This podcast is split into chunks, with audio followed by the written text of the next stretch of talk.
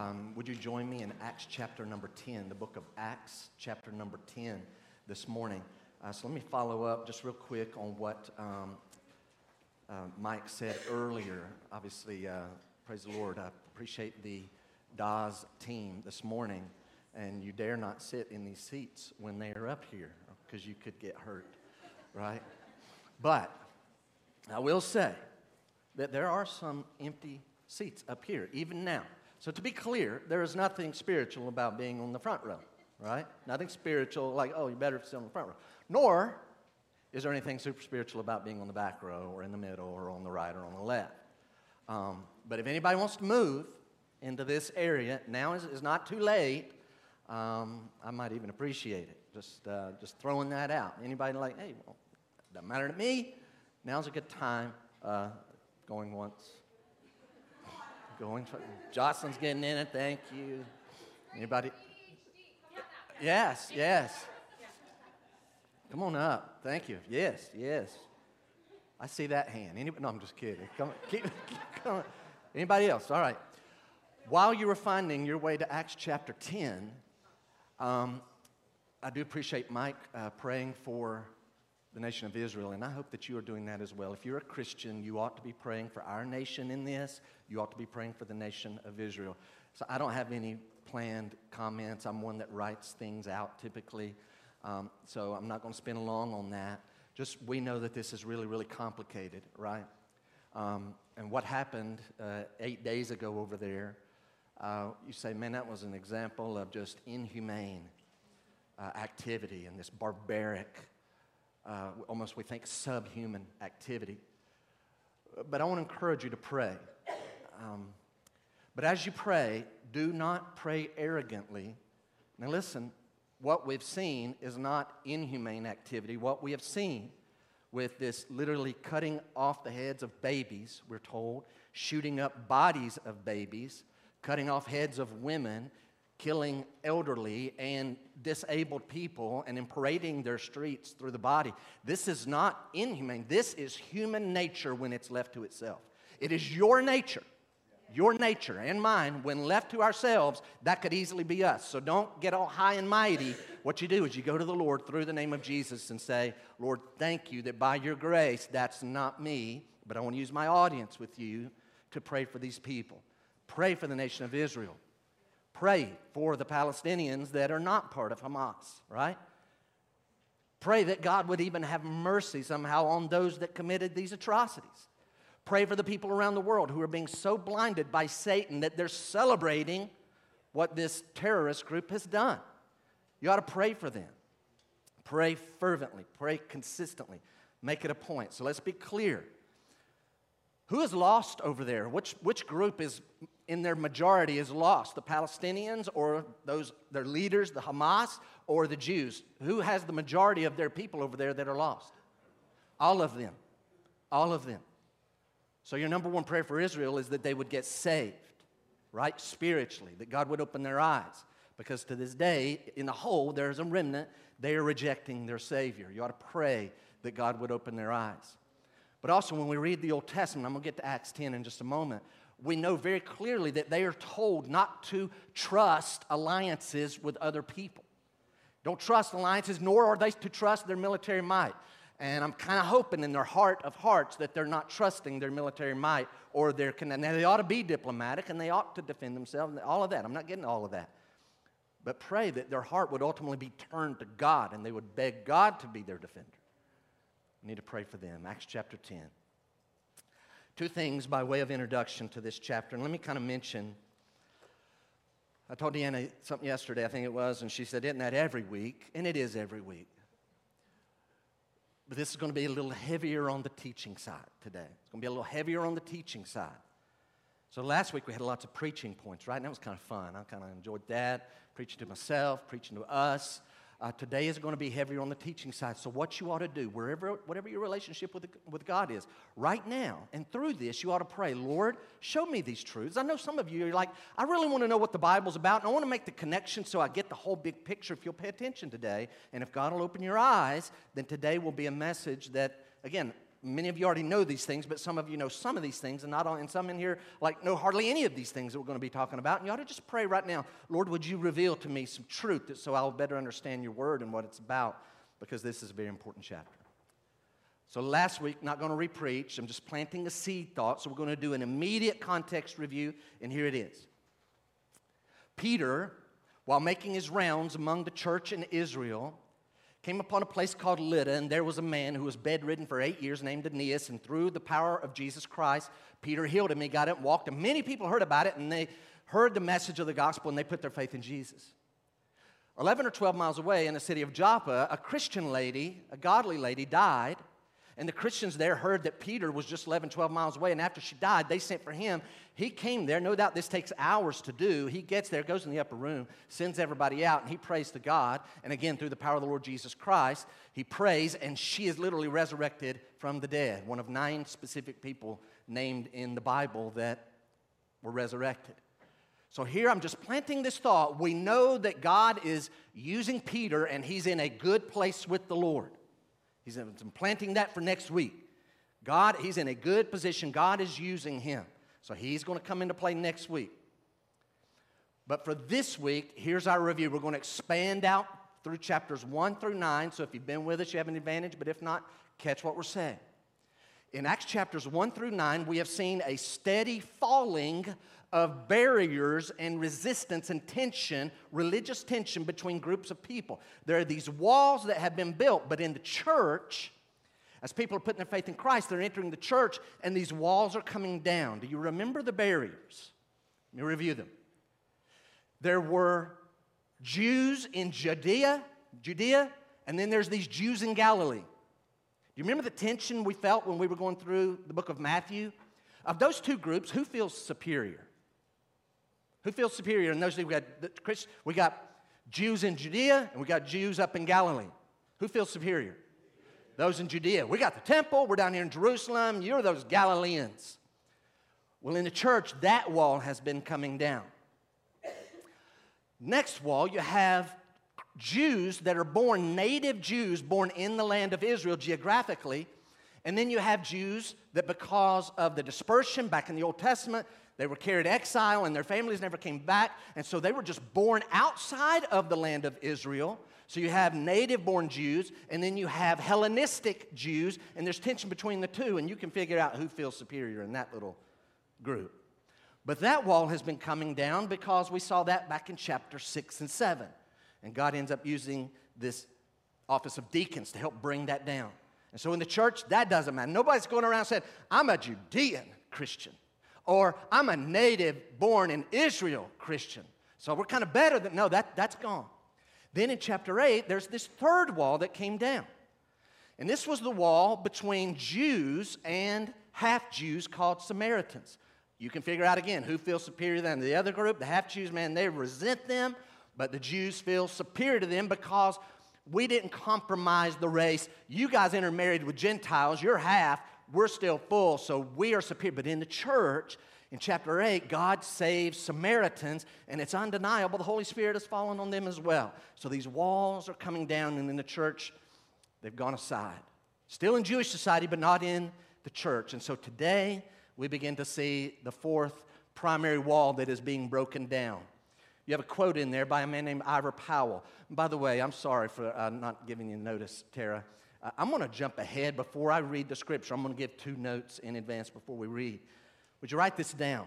Ivor Powell writes the following. So here's our fourth wall of tension and barrier, religious barrier that's going to come down. He writes, quote, when the Lord gave the command to evangelize all nations, what do we call that? Evangelize all the nations, we call that the Great Commission. It's, in, it's obviously in Matthew, and it's in Mark, and it's in John uh, there as well.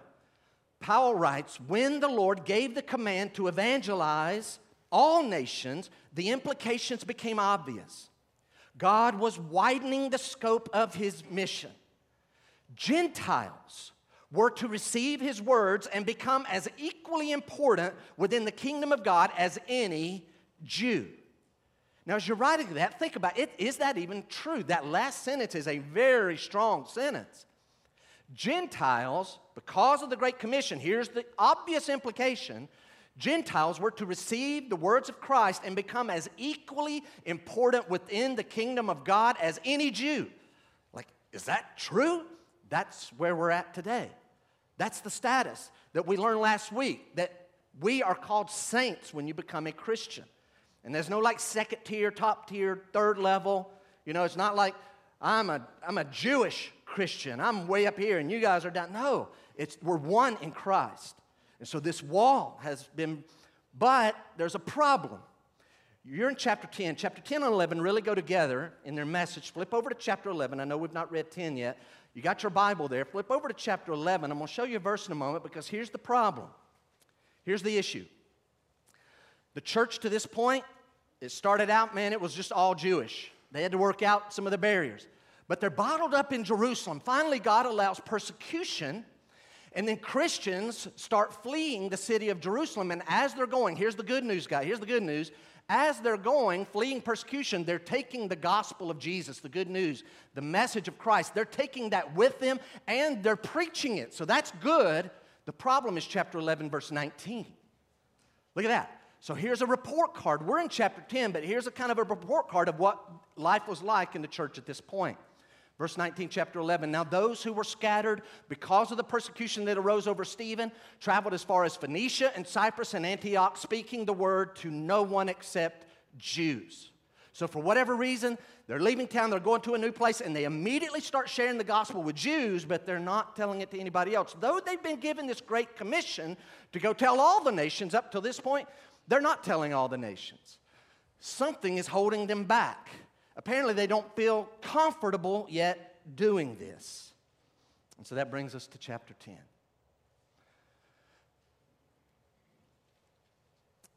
This chapter is going to build, and it's a narrative, and it's a lengthy chapter. And so you have a major advantage by being here today, and you ought to be praying, Lord, show me these things. And show me the, the, the, the main points throughout this whole, whole passage. This is one of the most important uh, chapters, not only in the book of Acts, but in the entire New Testament. Why? Let me give you a clue. Kind of knows this. Again, I'm not pitting scripture against scripture. It is all inspired. All scripture is inspired. It's all profitable. But some scripture is even more profitable. It's not more inspired, some scripture is more profitable. A clue that we learn in chapter 9 is that the conversion of Saul of Tarsus is extremely important. How do we know that? Do y'all remember something? I gave you a hint. Here's how we know it's important in the book of Acts because it is what? Anybody remember that? It's repeated. It's repeated. It's in chapter 9, it's in chapter 22, chapter 26. The events of chapter 10, what you're going to start reading this morning in a moment, it keeps getting repeated and laid down again and again. And next week's message is repeated again and again throughout chapter 10 and 11. It's like the Lord wants us to really understand the importance of this. So, why is this so important? Your second note this morning before we read our text. Watch me first. So, to be clear, and I know some of you already know this, but at this point that we're about to read, there were already Gentiles. Bo- I'm a Gentile. Most all of us are Gentiles. At this point, there were already people who were born Gentile and had become Jewish a Jewish proselyte. If they were male, by being baptized and circumcised. This is already in the church. Born Gentile, became a Jewish proselyte, heard the gospel, and became a New Testament Christian. This is already there. Born Gentile, but became Jewish. Heard about that faith, became Jewish, but then heard about Jesus being the Messiah. We're not looking for Messiah. He's the Christ. He's the Lord. He's the Son of God. He's the Savior. So they're born here, became this, heard that, and then became a Christian. So that's already there. That was there from day one in chapter two, if you go back and read that. So, what's special about this? Up to this point, no Gentile still in their original state has yet to become a New Testament Christian all in one step. That hasn't happened yet. And so we've seen this Gentile, Jewish proselyte, heard the gospel, become a Christian. But what's so great about this chapter is that here we're going to find Gentiles still in their original state, putting their faith and trust in Christ without taking the step of becoming a Jew. And as you're writing that, I realize some that are well rehearsed in your Bible may be thinking, hey, hey, hey you, keep writing. Some may be thinking, hang on, Jeff, whoa, chapter 8. Remember, there was the African. Remember the Ethiopian. He was born a Gentile. And because he was a eunuch, he had been emasculated physically, and therefore he wasn't allowed to become a Jew, and yet he ends up a New Testament Christian. So is it he really, and for that, technically speaking, I will probably give you that, but the whole tone of the New Testament and the tone of the book of Acts is that chapter 10 is unique, and here's why. Here's why I'm gonna throw it out. Yes, this man officially, technically, was not a Jewish proselyte, but everything in him wanted to be. He would have been, is the implication, had he not been emasculated physically.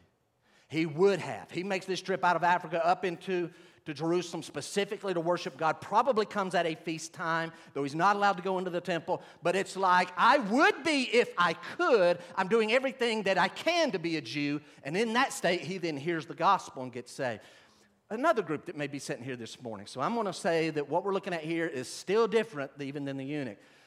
Another group that might be here this morning, you may be thinking this Jew, Gentile, what does it matter? What does it even matter? So to be clear, that's nice for us to say today. That's where we're at now.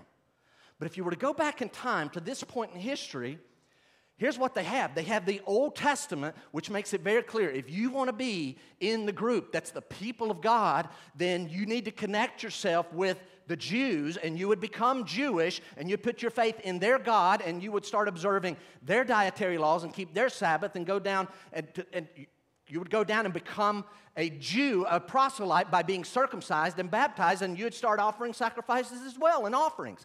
That's the, the method that would be done. But now, chapter 10 is going to give us some new revelation. And then the rest of the New Testament, this is going to be a main, main point.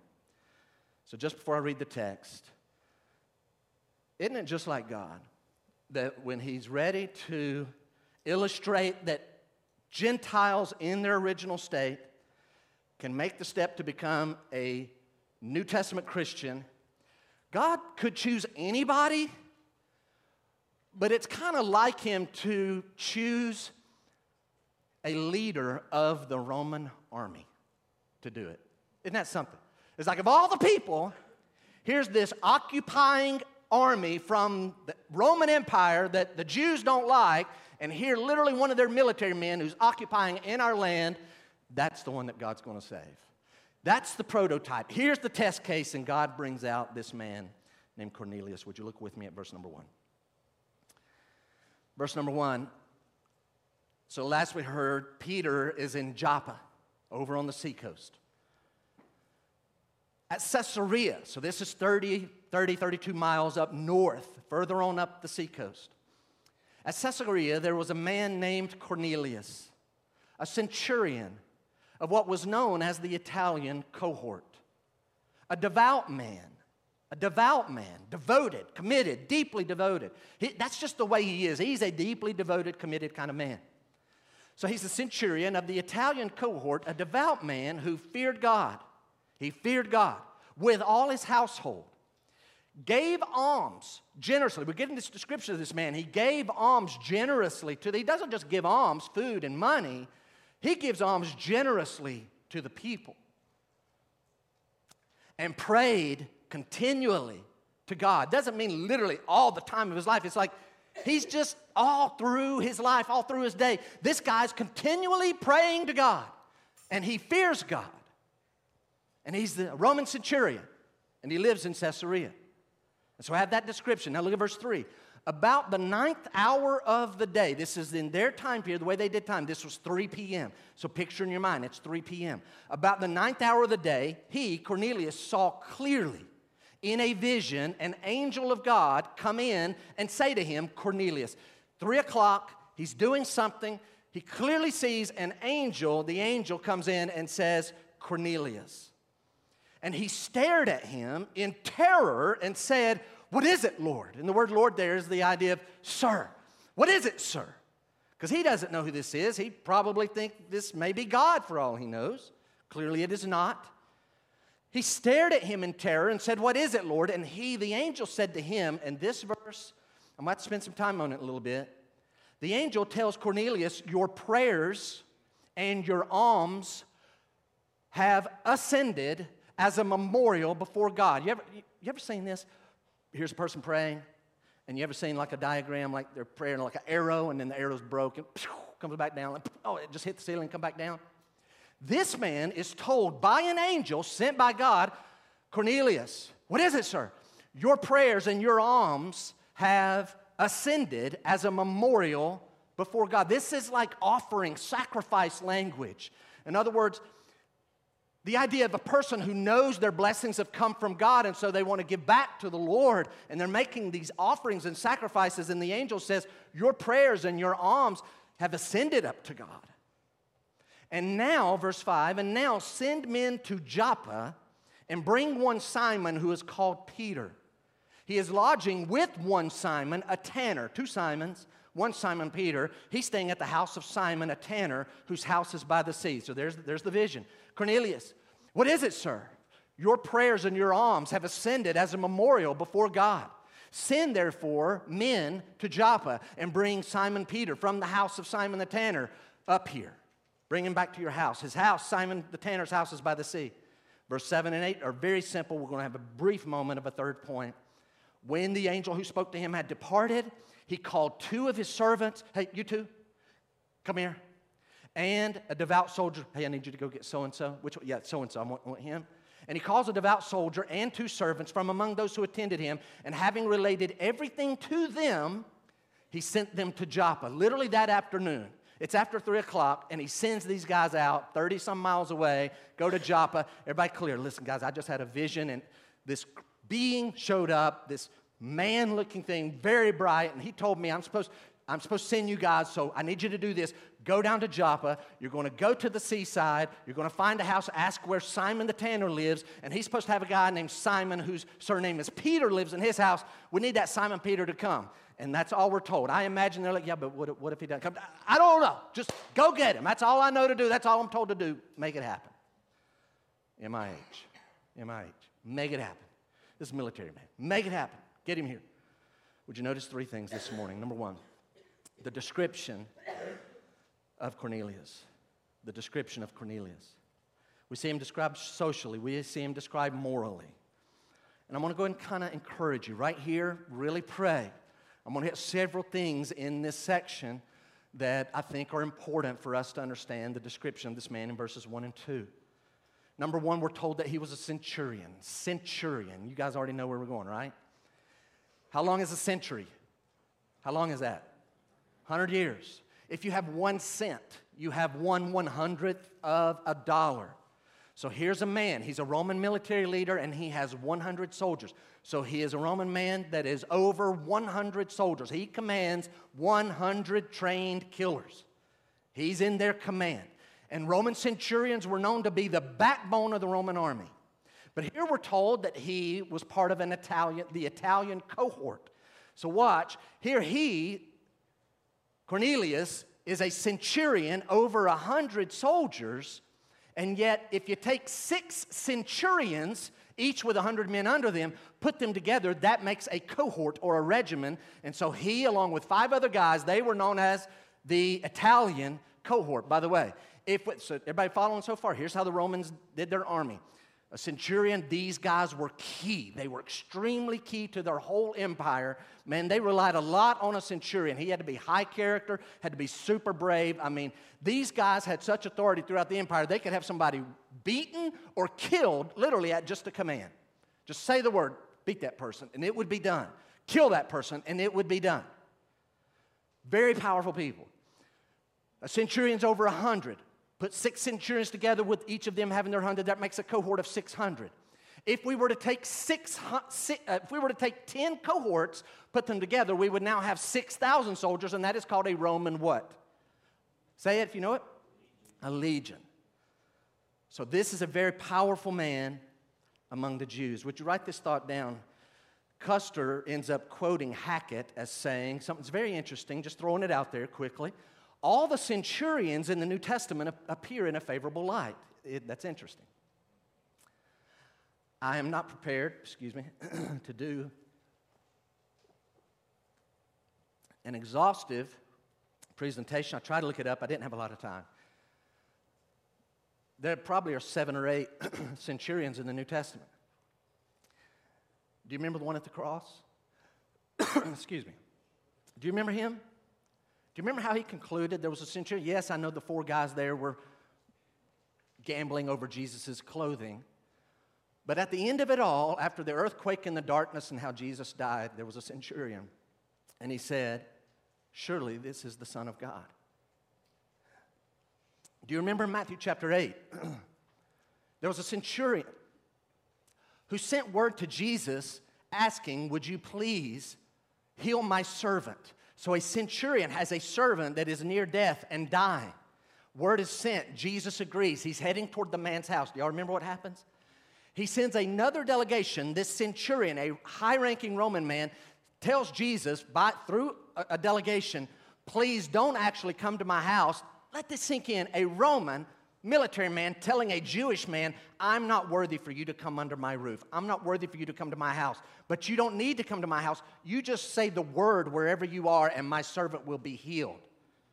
Jesus says, I've not heard such faith by anybody in all of, Jeru- all, all of Israel that has that kind of faith. This man knows I don't even need to be present. I can heal people from a distance. If you're taking notes, I want you to write another thought quickly about Cornelius. He was a man of great authority. To set this up, think, and some of you be like, personally, I don't know anyone that fits that category. Some of you be like, well, I kind of know their name, I'm at a big company. How many people do you personally know that have 100 employees? Between 100 and 600 employees. It is quite possible that Cornelius would have maybe been the lead centurion of the cohort.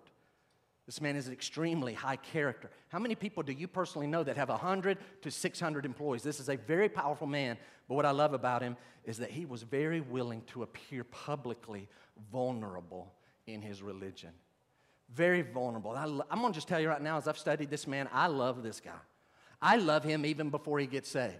I love, I love what is said about him. This is a tremendous man.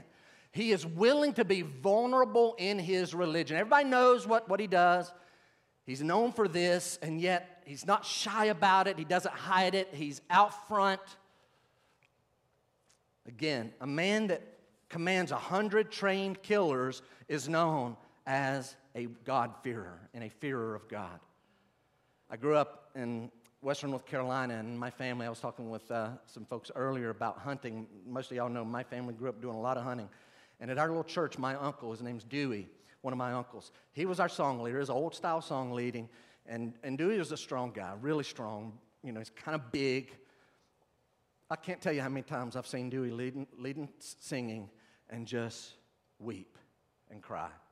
Toughest guy you'd ever meet.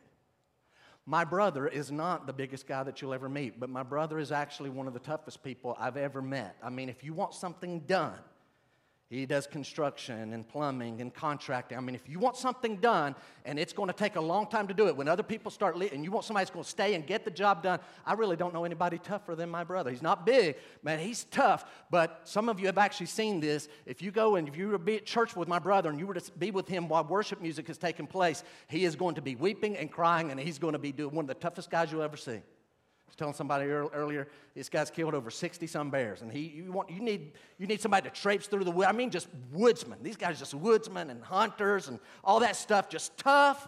But man, they are very willing to just weep and cry and worship God. I love this. That's the kind of man we're talking about. Would you look at verse number two? Not only was that, but he was a devout, devoted, committed man who feared God with all his household. Now, here I'm going to do two things. I'm, I'm inviting you pray, Lord, help me to keep staying focused. Do you remember a couple of weeks ago, two or three weeks ago, we talked about what fearing God looks like? Do y'all remember that? What, is, what does it mean to fear the Lord? Because here we have a man who feared God with all of his house. So, what is fearing God?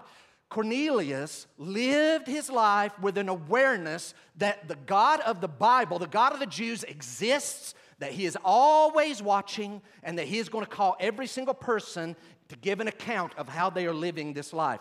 This is how this man lives his life. He is a, this is part of his character. This is a personal attribute of Cornelius. He fears God. Again, let me say it again. While you're writing it, he lives with an awareness that God exists, the God of the Bible, that God is watching, and that God is going to cause everyone. We, we sang it earlier. For from you are all things, and to you are all things. All things are going to go back to the Lord. You will stand before God. This man lived his life with an awareness I'm going to give an account to God. So here's the tough thing. We live in a day where we read that and we just kind of, it's very easy, as Mike said, we, we, we can read the Bible and just gloss over things real quickly and not put a lot of thought into it. Careful that you don't just assume, yeah, a lot of people have, live with fear of God. I dare say not many people today live with the fear of God. That has been abandoned. Can I give you two evidences? Not only are most people in our country, most people around the world do not fear God.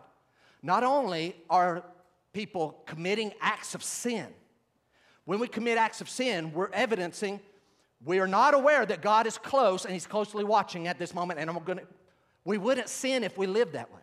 But not only in our nation are people sinning, but things that years ago, sin that would be committed and kept very private and hidden, is now being done openly. And not only done openly, but celebrated and defended as a good, fine thing, and everybody ought to get over it. What that is telling you, we don't believe in the God of the Bible, we don't believe the Bible, we don't believe He's watching, and I'm not going to give an account to Him. This is what I say is okay, and y'all need to get over it. They're proving they have no fear of God.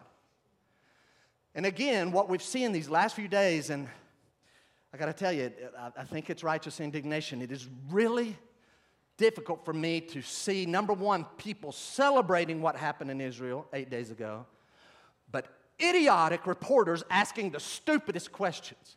Far more concerned about how Israel is going to respond to the acts of terrorism than the acts of terrorism that were done against them. Why are they doing that? Because they don't believe in the God of the Bible. They don't believe that God is watching closely, and they're not going to give an account. People are actually celebrating acts of terror. We are getting really whacked out in our country. This man feared God. But now I need to go further. There's a second thing about this phrase, and I feel pretty confident about making this point. And this is where you really want to pay attention.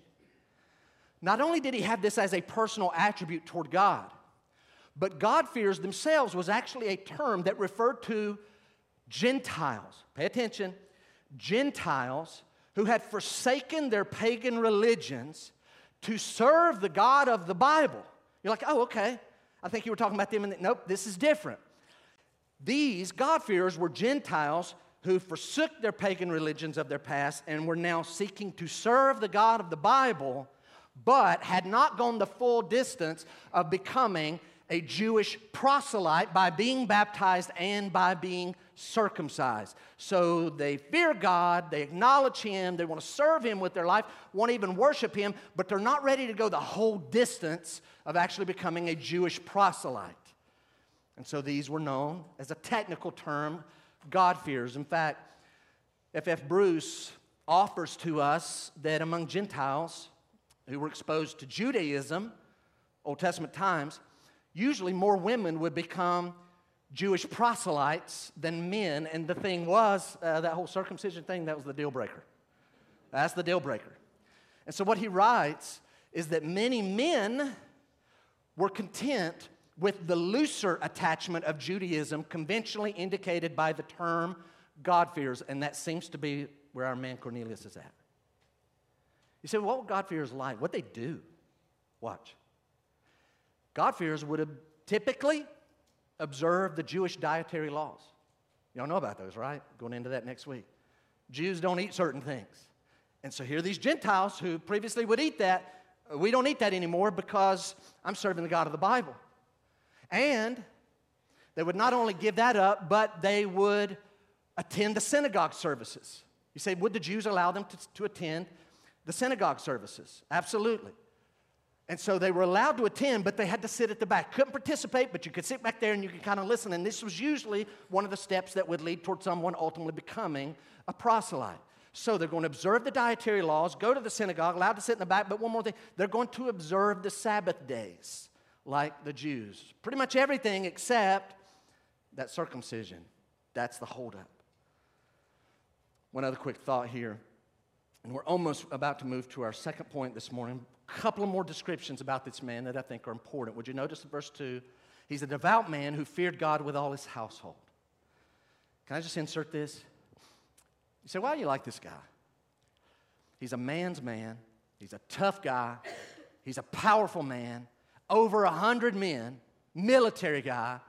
But he doesn't, in his mind, think of religion as something that's for weak minded people, as a crutch. He doesn't think of religion as something that's for women or children, like, in other words, weak minded people or physically weak people. No, he sees religion of the God of the Bible as something that men would do, and he jumps in both feet and he serves God as man. He, he's not one of these guys, and by the way, I would say he's probably seen military action, so he's seen all of that, gone through it all, but he's not one of these guys that just like sends his wife and kids to go worship God. He leads his wife and kids in worshiping God. I like this guy. This is a tremendous man. I would invite, so one of the things that I love about Graceview is that God has sent us some men who are not afraid to worship Him and serve Him. And I want to tell you that's so important because you are illustrating that the most manly thing that could be done is to worship and serve God with your life. Thank you for doing that. But now, men, let me encourage you. Don't just be one of these guys, okay, I guess it's okay that my family serves God. I'll stay home while they go. Nor don't be one of those guys that just comes and sits and observes while your wife and kids passionately serve and worship God and you're just kind of on the side. You take the lead. I believe this guy not only, I mean, we're not talking about he used his power and his authority to make his family serve the God of the Bible. I believe this man was so authentic and he had such high character. This again, I'm, I may be reading it wrong, but I believe what's being put here is a man that was so authentic, so sincere in how he worshiped God that his family wants daddy's God to be our God. He is so passionate and authentic, and if that's my daddy's God, I want, I want that God to be my God. I love this guy. And the last two things, and you think, boy, he's probably going to spend a long time on. I'm not. He gave alms. Alms are when you give food or money to poor. And this man gave generously. He doesn't just give a little, he gives generously to the Jewish people around him that were in need. And he's also called a man who prayed continually to God. Can I give you a hint? What does that mean, prayed continually to God? You got your Bible open. We're getting ready to go back to verse 3 in a moment, but would you look at verse 30? Flip over, it's not on the screen. Look at verse 30. Look what it says. And Cornelius said, so Cornelius is talking to Peter at this point, we're well in the story. Cornelius is going to say, quote, four days ago, about this hour. What time is it? He says, about this time, so it was at what time of the day? Three o'clock. Watch what he says. Four days ago, about this hour, I was praying in my house at the ninth hour, and behold, a man stood before me in bright clothing. That's what he says. So it's like three o'clock. That's how he would say it in our day. So it's three o'clock. I was in my house and I was praying. Can I ask you guys a quick question? What were you doing? What do you do at 3 o'clock?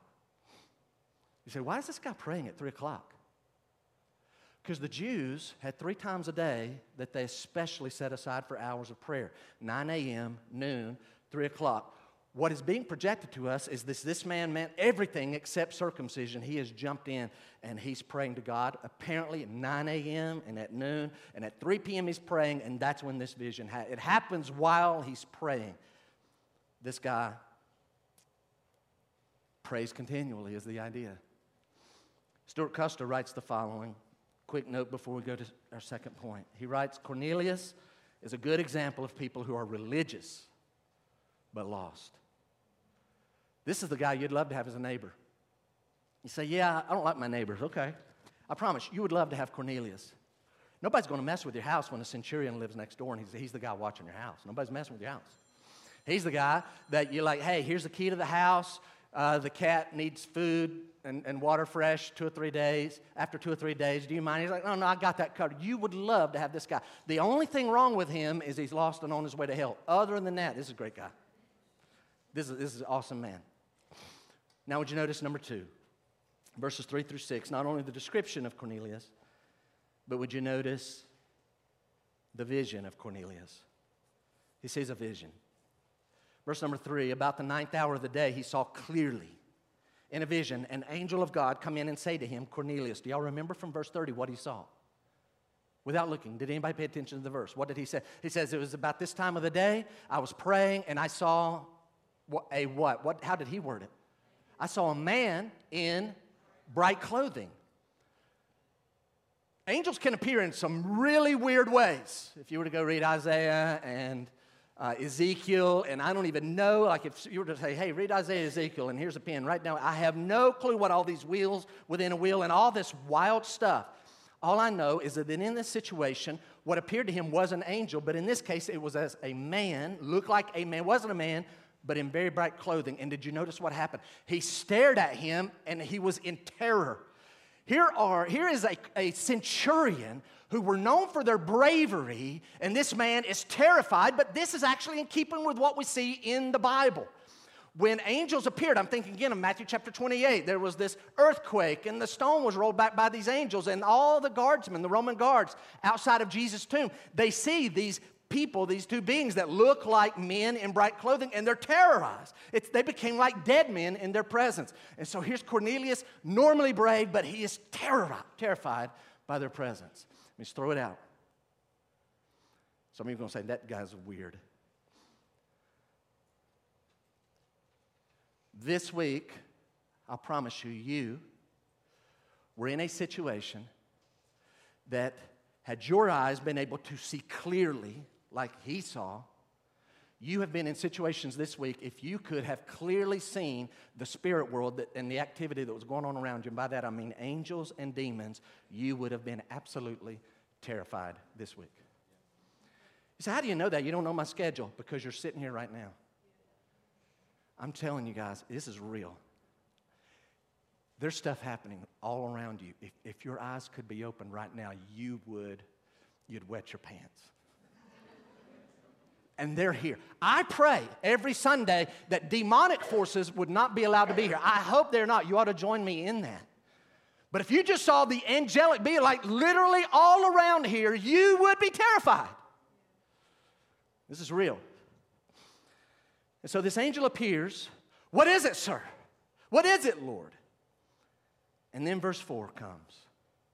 He stared at him in terror and said, What is it, Lord? And he, the angel, said to him, your prayers and your alms have ascended as a memorial before God. So I'm going to confess to you. I'm going to spend a few minutes on this part, on, on the second part of verse 4. And I don't know why. I was a little confused. I, I hope I'm, everybody with me? I hope I'm not just chasing some rabbit trails. This stood out to me as very odd, but nobody that I read, and I usually typically read seven other sources, nobody that I read made this an issue. They just kind of acknowledged it, which is good. It was legitimate, and then they moved on. But this causes me some problems. Why? Read verse 4 again. This angel tells Cornelius, question, is Cornelius saved or lost at this point? He is lost. He's unsaved. This angel tells this unsaved man, Your prayers and your alms have ascended as a memorial before God. That causes me theologically to have some questions. This raises some questions. You're like, why? Look at the screen. I'm flipping back. I'm in Proverbs chapter 15. There's a Proverbs, a proverbial statement, a truth. Watch what the Bible says in verse 8. Look at it. The sacrifice of the wicked is an abomination to the Lord. So, what this angel is saying, your alms and your prayers have come up as this memorial offering, like a sacrifice, and it's come up, it's actually ascended before God. God is acknowledging it. In essence, to a degree, God is receiving it. That causes me some problems. For starters, I'm just throwing it out the sacrifice of the wicked. So, if someone's wicked, and they come and they're going to offer God some offerings. Here's an animal, here's some money, here's some fruit, or some grain. And God says, because of their wicked life, that's detestable. That makes me sick. Flip over if you would. No, just look at the screen. Proverbs 28. Another thing. If one turns away his ear from hearing the law, so the law is declared. The Old Testament is being taught and preached, but a person refuses to hear that, turns away their ear from hearing the law, even his prayer is an abomination, detestable, sickening to God. So the wicked person's sacrifices make God sick, and the prayers of those who just turn away from hearing the law, God doesn't want to hear it. I don't want to hear that. Get out of here with that. So that's the first thing that struck me. Now, I want to give you what I know to be a fact. Second bullet point. Did we, uh, did we write that? Um, can we have the, the note? So the sacrifice of the wicked and the prayers of those who refuse to hear the law are called abominations called an abomination. Their sacrifices and offerings are called an abomination. And when they try to pray, don't care anything about the law of God. God's trying to speak to them. They have nothing to do with it. Cast it off. God doesn't hear their prayers. Now, quickly, here's the second thing I want to propose. You say, Jeff, why does this verse number four cause you some issues and, and raise some questions? Because in the New Testament, follow me, Genuine prayer is reserved for only a group of people. Who's it reverse, reserved for? God's children. And not just God's children, God's children who come to God through Christ. Prayer is reserved for God's children who come to Him through Jesus. That's what the Bible teaches. That's what the New Testament teaches. Now, if you're writing that and paying attention at the same time, you may be thinking, hey, hey, wait, wait, wait, wait, wait. preacher, hold on. Are you implying that only Christians can really pray? Yes. Lost people are not God's children spiritually. And lost people surely can't come to God through the Lord Jesus Christ. Y'all know that coming through the, to God through Christ is not just some abracadabra. Hey, come here, listen. I've learned the secret. If you say Jesus, just say the name Jesus and it gets you abracadabra. Jesus. Oh, okay. God, I know you're out there somewhere. Jesus. Now you got, no.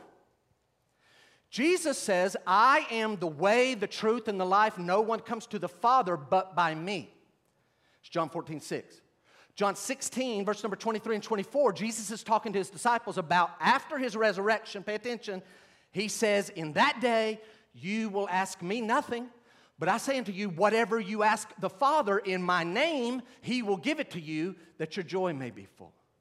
Hebrews chapter 4, verses 14 to 16 tells us this Seeing, since this is the truth, we believers have a great high priest who's passed into the heavens, Jesus, the Son of God, who was tempted in every way like us, except he didn't sin. So, because we have him as our high priest, we sang about it a few moments ago. Before the throne of God, I have a perfect plea. It's Christ, and as long as He's there, I know that I cannot be made to leave the throne of God. So that's never going to happen. He's always going to stand. So we have this great high priest. So let us therefore hold fast our profession and come boldly to the throne of grace that we may receive mercy and find grace to help in time of need. How? Through our high priest.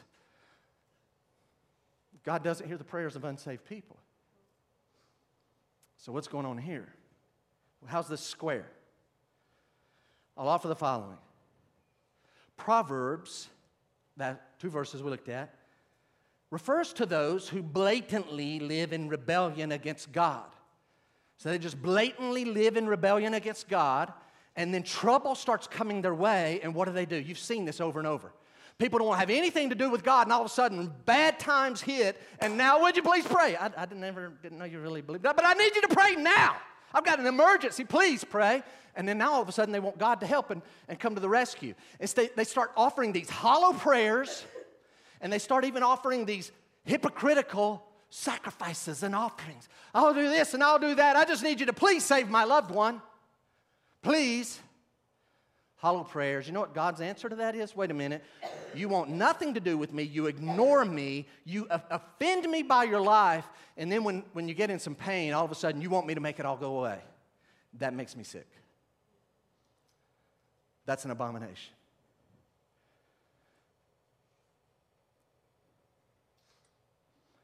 And yet, what is the answer to my dilemma? Here's an unsaved man who's told by an angel, Your prayers and your alms, your good deeds, have come up and ascended to God as a memorial. How do I square that? So I'm going to offer the following God does not hear the prayers of unsaved people, their general prayer.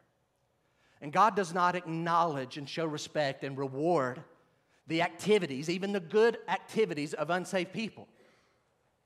Except there are, I'm going to offer an exception on each, each line. There is a prayer that God does hear of the unsaved person. By the way, in the room right now, if you're here and you're not a Christian, you ought to really pay attention right here. This passage is for you. You ought to pay attention because you're going to have an action step of what to do. You need to do what this man did. And I'm going to propose to you that there is an activity that even an unsaved person can do that God notices and blesses. Would you look at verse 2 again? Would you look back at verse 2? Because he's told that his prayers and alms have come up, ascended before God as a memorial. He was a devout man who feared God with all his household. He gave alms generously to the people. Who are the people? Who do you think the people were? The Jewish poor, the poor Jews, the poor among the Jews. Everybody with me here? I'm going to say something important. Cornelius's generosity was directed to poor Jews. It was from his heart and sincere, or the angel never would have said it had ascended to God. Obviously, God knew his heart in doing it. He did it with the right motive. Now, here, listen no one can earn their way to heaven. No one by any activity. But in Genesis 12, God promised he would bless those who bless Abraham's descendants. That's a promise of God. God tells Abraham, Your descendants, anybody that is good to you and your people, I'll be good to them. And so apparently, what's happening here is that Cornelius' generosity and his alms are being given to descendants of Abraham, and therefore God has noticed it. And this seems to be the exception. Oh, so that gets him salvation. No, hang on. Generosity, hear me, generosity to God's people and the poor will never earn a lost person eternal life, yet it is still wise to do. If you're unsaved here this morning, you're not a Christian, you ought to be a blessing to God's people. You say, who are God's people? The Jews are still God's chosen nation. And in the New Testament, we know that Christians are God's people. So I'm going to propose to you generosity to God's people and the poor will not earn you eternal life, but it is still wise because God notices it, God blesses it, not as a debt that He owes, but as an acknowledgement and a flow from His grace in honor to a promise that He didn't have to make. God chooses to bless this person. If only in this life God blesses that kind of person. So as you're writing that, I'll share again. I'm, I'm not a current events preacher, but sometimes things are so obvious.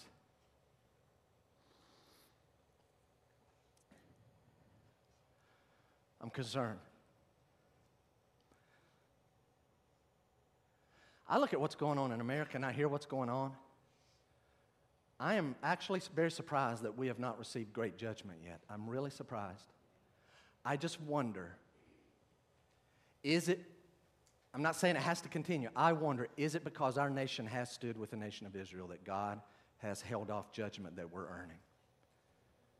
And here's what makes me so scared is when I hear more and more people taking the side of terrorists against the nation of Israel. And you know the pressure is going to mount over the next few weeks. Will they end up swaying our nation? If they do, that would be extremely scary if we were to then start opposing the nation of Israel. Would that be all bets are off? There's no reason now why God would withhold judgment. You ought to pray that we don't do that. That may, I'm not even saying that God has to still honor that, He's already honored that. That may be the last little string that's keeping judgment from coming to our nation. God doesn't acknowledge the good works of lost people, but He does acknowledge that one. Doesn't give you eternal life, but He blesses these people in this life. And that's apparently what's happening with Cornelius. You say, hang on, Jeff, prayer. His prayers ascended. God doesn't hear the prayers of unsafe people. You really need to pay attention. Cornelius is not only lost, but Cornelius is unique among lost people. Because most lost people don't know they're lost. Cornelius knows he's lost. I'm going to hit something that's a little subtle. I don't know that I'll have the words, but I think you'll get the implication. Can you go with me very quickly? You're not going to see it on the screen. You've got your Bible open. Will you look with me at the clues in the text about his prayer? Because I'm going to propose to you there is a prayer that God does hear of the unsaved. Would you look at chapter 10? Start with verse 4. Go back to verse 4. That's our text. Would you look at it quickly? He stared at him in terror and said, What is it, Lord? And the angel said to him, Your prayers and your alms have ascended as a memorial before God, and now send men. There's a clue. Everybody with me? Hey, your prayers have ascended to God. So send men to Joppa. Fast forward, if you would, to verse 30. Not on the screen, you're going to need your Bible. I'm going to read it. And Cornelius, talking to Peter, says, Four days ago, about this hour, I was praying in my house at the ninth hour, and behold, a man stood before me in bright clothing. He said, Cornelius, watch your prayer. Singular. Cornelius. Here's his version Your prayer has been heard, and your alms have been remembered before God. Send therefore. Because, hey, hey, Cornelius, the prayer you've been praying, it's been heard. So, because of that, send men to Joppa. And you need to get this guy Peter to come, because if you look down in verse number 33, so I sent at once for you, and you have been kind enough to come. Come now, therefore, we are all here in the presence of God to hear all that you have been commanded by the Lord. We're ready to hear you. You're supposed to say something. You're supposed to come talk to us. The angel, your prayers, have, your prayer has been heard. Because it's been heard, send for, send for this man Peter and listen to what he's got to say. One more to look at. Here's another clue. Flip over to chapter 11, quickly, chapter 11, look at verse 13. This is now Peter rehearsing. I told you there's lots of repetition in chapters 10 and 11. It's important. Peter says, and he told us how he had seen the angel stand in his house and say, Send to Joppa and bring Simon, who is called Peter. He will declare to you a message by which you will be saved, you and all your household. Now we're putting it all together. So we got to have verse 4 and 5 gives us some clue what the prayer is. Verse 30 to 33 gives us more hints. Verse chapter 11, verse 13 and 14. When you put it all together, do you see what's happening? Here's a man who's not just lost, he knows he's lost. Pay attention, Grace Graceview. Let's connect the New Testament. He knows he's lost so much so that he's praying. You say, Jeff, what all do you think? I'm sure he prayed about all kind of things, but the core of his prayer is this God, I know I am not right with you. I know I don't have the right relationship with you yet. Would you please show me what I need to do to have a right relationship with you? Here comes an angel says, Your prayer's been heard, so send men to Joppa, and he's going to tell you what you need to hear to be saved. Is everybody starting to get the one prayer that God does hear? Is that making sense? Now, you may be sitting here and you're a good theologian and you say, Hang on, Jeff. He, hadn't he rejected the Word of God? He's been reading the Old Testament, talks about, you know, the Sabbaths and the dietary laws. I'm sure he's doing that. They go into the synagogues. He's hearing the Bible teach and taught and preached. Sure, he's heard all of that. Doesn't he just need to get circumcised and become an actual Jewish proselyte? Hold up. We're 10 years now past Jesus dying on the cross. If he did become a Jewish proselyte, is that sufficient to save him? No, he needs some new revelation. That won't work anymore. I don't know how he knew, but this man knows I need something more than that, and I don't know what it is. Would you please give me the revelation that I need? And then along comes God and says, That prayer I'm listening to, you need to send for a guy named Peter, and he's going to tell you. Would you write that down? Why is Cornelius so great? Because he lived up to the light that he had. He lived up to the light that he had. Living up to the light he had did not save him. But God took notice of him living up to the light that he had, and he heard his request for more light, and so God is going to answer his request for more light. And that's the prayer that God answers of the lost person. The good activity that God acknowledges of the lost person, you give to the poor out of the right motive, and you bless his people it's not going to get you eternal life, but God's going to acknowledge it and He's going to put a blessing on you, even if only in this life. Unsaved person, you're praying for this, that, and the other. God's not listening, God's not receiving that prayer. You go to God and say, God, I know I'm lost. Would you please reveal to me what I need to do to get right with you? And God, whatever you show me, I'm going to do it. I dare you to pray that and mean it. Pray that and mean it. I'll tell you what's going to happen. God's going to, going to give you a revelation. One last thing before we hit the third point super fast. Does verse 5 cause you a little problem? Y'all, y'all see that? Hey, your prayer has been heard. Good news. God's going to answer it. Really? I'm going to find out what I got to do? Yes. You're going to find out what you got to do to get, get saved and get a right relationship with God. Oh, good. What is it? Yeah, you need to send for him and he'll tell you. Why doesn't the angel just tell him? We could stop right there, couldn't we? And just pray and just leave that with you. Why didn't the angel? Uh, chapter 8. Don't flip there. Chapter 8, verse 26. Philip, an angel, tells Philip, go over there and join yourself to that chariot.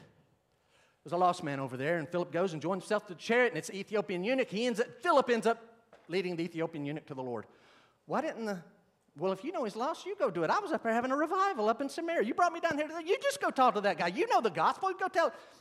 Why doesn't the angel in these two cases just give people the gospel? MacArthur offers the following. MacArthur writes, Although an angel will proclaim the gospel in the future, y'all look it up, Revelation 14 6, it's going to happen. God has chosen to work through human instruments. Could I add the word for now? An angel is going to fly, and every nation, tribe, and tongue are going to hear the gospel from this angel in Revelation 14. But the apparent situation is God does not use angels to do it. He uses angels to connect people. Hey, you, Christian, go tell them how to get saved. That's God's plan. That's the plan of God. There is no plan B. I can say this so confidently.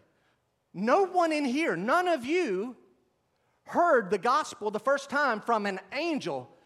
You can meet me after the service if this is you.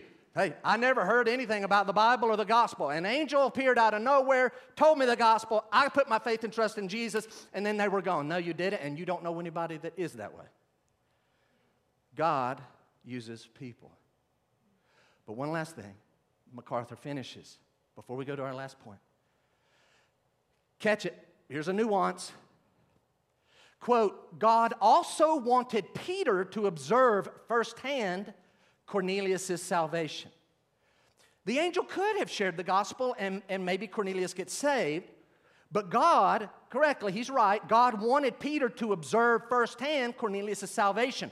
Only then would he be fully prepared to accept Gentiles into the church. Y'all do remember Matthew 16. You remember that? Hey, fellas, Jesus says, fellas, who do men say that I am? And they go through this list. Some people think you're that and that and that and that. Who do you say that I am? Peter says, You, you are the Christ, the Son of God. Jesus says, Blessed are you, Simon, son of Jonah, because flesh and blood has not shown you that, but my Father has revealed it to you. And on this rock, on that declaration, I will build my church, Peter, and I'm going to give you, Peter, the keys to the kingdom. What do you do with keys? You open things. And so it was a God ordained plan that Peter would be the guy on the day of Pentecost that would be there to witness the outpouring of the Holy Spirit in the upper room, and he would be a witness to the outpouring of the Holy Spirit on the 3,000 that end up getting saved and baptized there in chapter 2. He's eyewitness to that. Remember chapter 8. Hang with me. I know I'm hitting something a little tricky here. Chapter 8 Philip preaches to the Samaritans. They get saved by faith, but they don't have the Holy Spirit until Peter and John come. Peter, in essence, has the keys where he opens things. Peter comes and lays hands on them. Then they receive the Holy Spirit in his sight in a visible way. God's plan for Peter is in chapter number 10. At the end of this chapter, he's going to be there not only when the Jews are brought into the faith and when the Samaritans are brought into the faith, chapter 2 and 8, but in chapter 10, when Gentiles are brought into the faith in a very visible way where the Holy Spirit will literally be poured out on them, like back in chapter 2. It was God's plan for Peter to use the keys to open the kingdom to each type of person coming into the kingdom. So it's not, don't plan on angels witnessing to your family and our community. And lastly, in verse 7 and 8, would you notice the obedience of Cornelius? Did you notice the obedience? Verse 7 When the angel who had spoke to him had departed, He called of the servants and the devout soldier from among those who attended him, having related everything to them, he sent them. He sent them to Joppa. Can I make a real simple point? The angel says, Your prayers and your alms have ascended before God. So, because of that, send men to Joppa and get Peter. Do you know what those two words, send men? What does men mean? Let's just keep it real, real simple. Send men means not just, not just one. Send multiple men. He's going to send three. Send to get Peter means not you. You don't do it. You send men, more than one, to go get him. Here's the location. That's the name of the house. This is Simon's name. This is Simon Peter. Get him to come back. Do you see these very specific instructions? Yeah, I don't really see a lot in 7 and 8. It's a simple point. He does exactly what he's told. Exactly. You say, does it matter? Not on the screen. Look at verse 24. Do you see what? Well, then what's he doing? Wouldn't he be tempted? Send men nothing. That could take days. If this man's got it, I'm going down there and I'm going to go hear firsthand. No, no, no. Verse 24 On the following day, they entered Caesarea. Cornelius was expecting them and had called together his relatives and close friends. He had another job to do. You said, Jeff, uh, you said you had a simple thought. It's this one enjoying, now hear it, enjoying the benefit of God's promises often demands and depends on obeying every detail of His instructions. That's a takeaway. You say, I, I, love the promises of God. Are you enjoying the promises of God? And you're like, now there's some of them I'm just not finding come true in my life. Enjoying the benefits of God's promises often depends on obeying every detail of His instructions.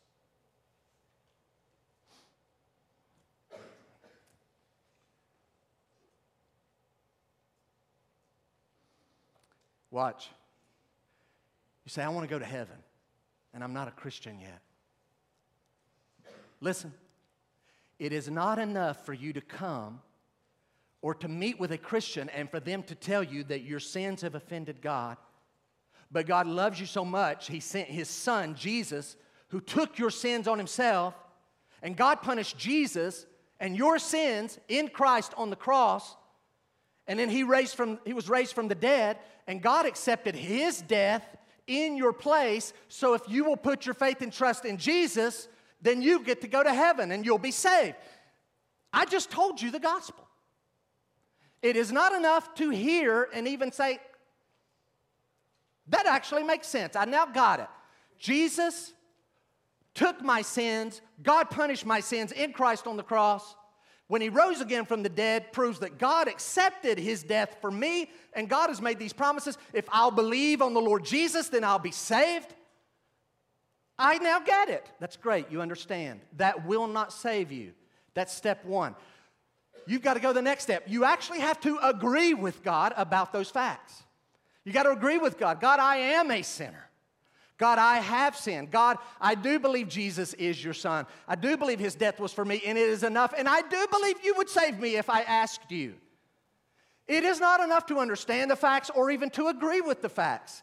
Ultimately, you know what you're going to have to do? You're going to have to ask him to save you, knowing he will do it. Don't lose the benefit because you didn't complete the specifics of the details of the instructions. Watch. Last week we talked about how Christians are saints. What chapter did I refer to that proves to the Christian that sin does not have power and dominion over us? What chapter was that? Romans 6. Here's a fact. Here's the fact if you are a true Christian, you do not have to commit any sin, no matter how strong it comes against you. You, unsafe person, they don't have a lot of defense against it. You don't have to sin. You never have to sin. But Romans chapter 6 gives three steps. You got to get them all. Do y'all remember the steps? Number one, you have to know that sin has no dominion over you. You have to know that when Christ died, you were in him. What Mike talked about in Ephesians 1. You were in Christ, you died. You died. Your old nature died in Christ on the cross. So sin has no power over a dead person. You're alive, a new kind of life in Christ. You've got to know that. You say, well, then that ought to do it, right? I should be experiencing the victory of these promises of God. No. You've not only got to know it, in the moment when temptation comes, you have to not just know that, you have to consider it to be so. These are Bible words. You have to consider it to be so. This, I not only know this fact, I am counting it as a fact. Sin, and I talk to my sin sometimes. You don't have power over me. I do not have to do you. And there's a third word present. You've got to know that sin has no power. You've got to consider it to be so in the moment. And then be busy presenting the members of your body as instruments of righteousness. Give your, God, give your eyes to God as instruments of righteousness, your hand your tongue, your feet, your mind as instruments of righteousness. You know and consider and present. Sin has no power over you. You can't skip. Last one. Christians can pray. I just preached on it right in the middle of the message, didn't I? Christians can pray. If you think for a moment, all you got to do, I'm a, I'm a real Christian, and you just go mutter some words, a little wish list, and things are going to start happening. No, no, no. You have to pray, not just out there, somewhere. You have to pray to God with faith. He hears and He will do this. He can do it. He will do it. You have to pray through Christ. God, I'm not just coming because I'm your child. I'm acknowledging that the only reason I'm able to pray to you is because of Jesus. And I'm coming boldly. I'm praying to you with great faith in the name of Christ not just for all the things that I want that might even be sinful. I'm going to pray for things that are according to your will. And oh, by the way, thank you. And please forgive me of these things that are in my life that are trying to break fellowship with you. You come with confession and adoration. Don't lose the benefit because you forsake some of the details. Heads bowed, eyes closed. If you're here this morning and you know, you're watching online, and you say, Jeff, actually, I know I'm not a, a Christian. I know I'm unsaved. I want to encourage you. Do two things. This is what you need to do two things. You say, I don't even know how to be saved. Like, sincerely as you know how, by faith, talk to God. He will hear this request. And just tell Him, God, I know I'm not right with you. I want you to show me how to be right with you. And then, as you're doing that, talk to God. I encourage you, surrender to the Lord. Surrender fully. God, whatever you show me that's backed by your words in the Bible, I'm asking you to show me how to be right with you. And I'm going to do, I'm going to respond to what you show me is the way to have a relationship with you.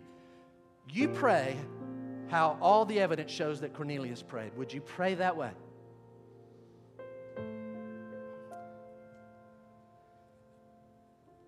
And if we can help you, you may be here this morning. You just prayed that prayer and you're like, I'd like to meet with someone. Then we can meet with you. Maybe you're here this morning, you're like, hey, I've heard y'all talk about a Bible study. Bible study where I get to go through it and see for myself. I would like to do one of those Bible studies, one of those four lesson Bible studies. If that's you, you see me. If you're a lady, we'll get you hooked up with a lady. We got people wanting to do it. If you're a man, you're like, I don't know how to be a Christian, but I'd like to do one of those Bible studies. You pray and ask the Lord to show you. And then you just say, hey, I want to hear from the Bible. I don't need everybody's opinion. I, I want to know what God's word says, how to be saved. And we can help you. God uses people. And just before I pray, Christians, can I say this? Everybody, even if you're not a Christian, you still ought to hear this.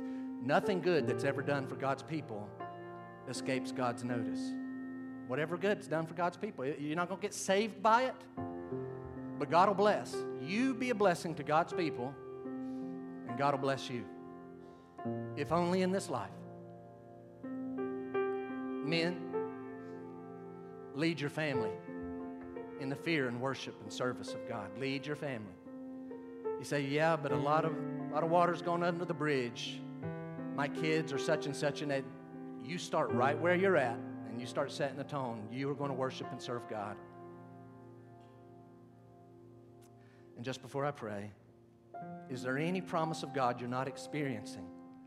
Could it be that you've forsaken one of His clear instructions for that promise to be experienced as a benefit to you? Father, thank you for your word. I pray, Lord, that a lot of layers would come. I know this is an unusual message, Lord, but I pray that you would grow us and teach us, but inspire us.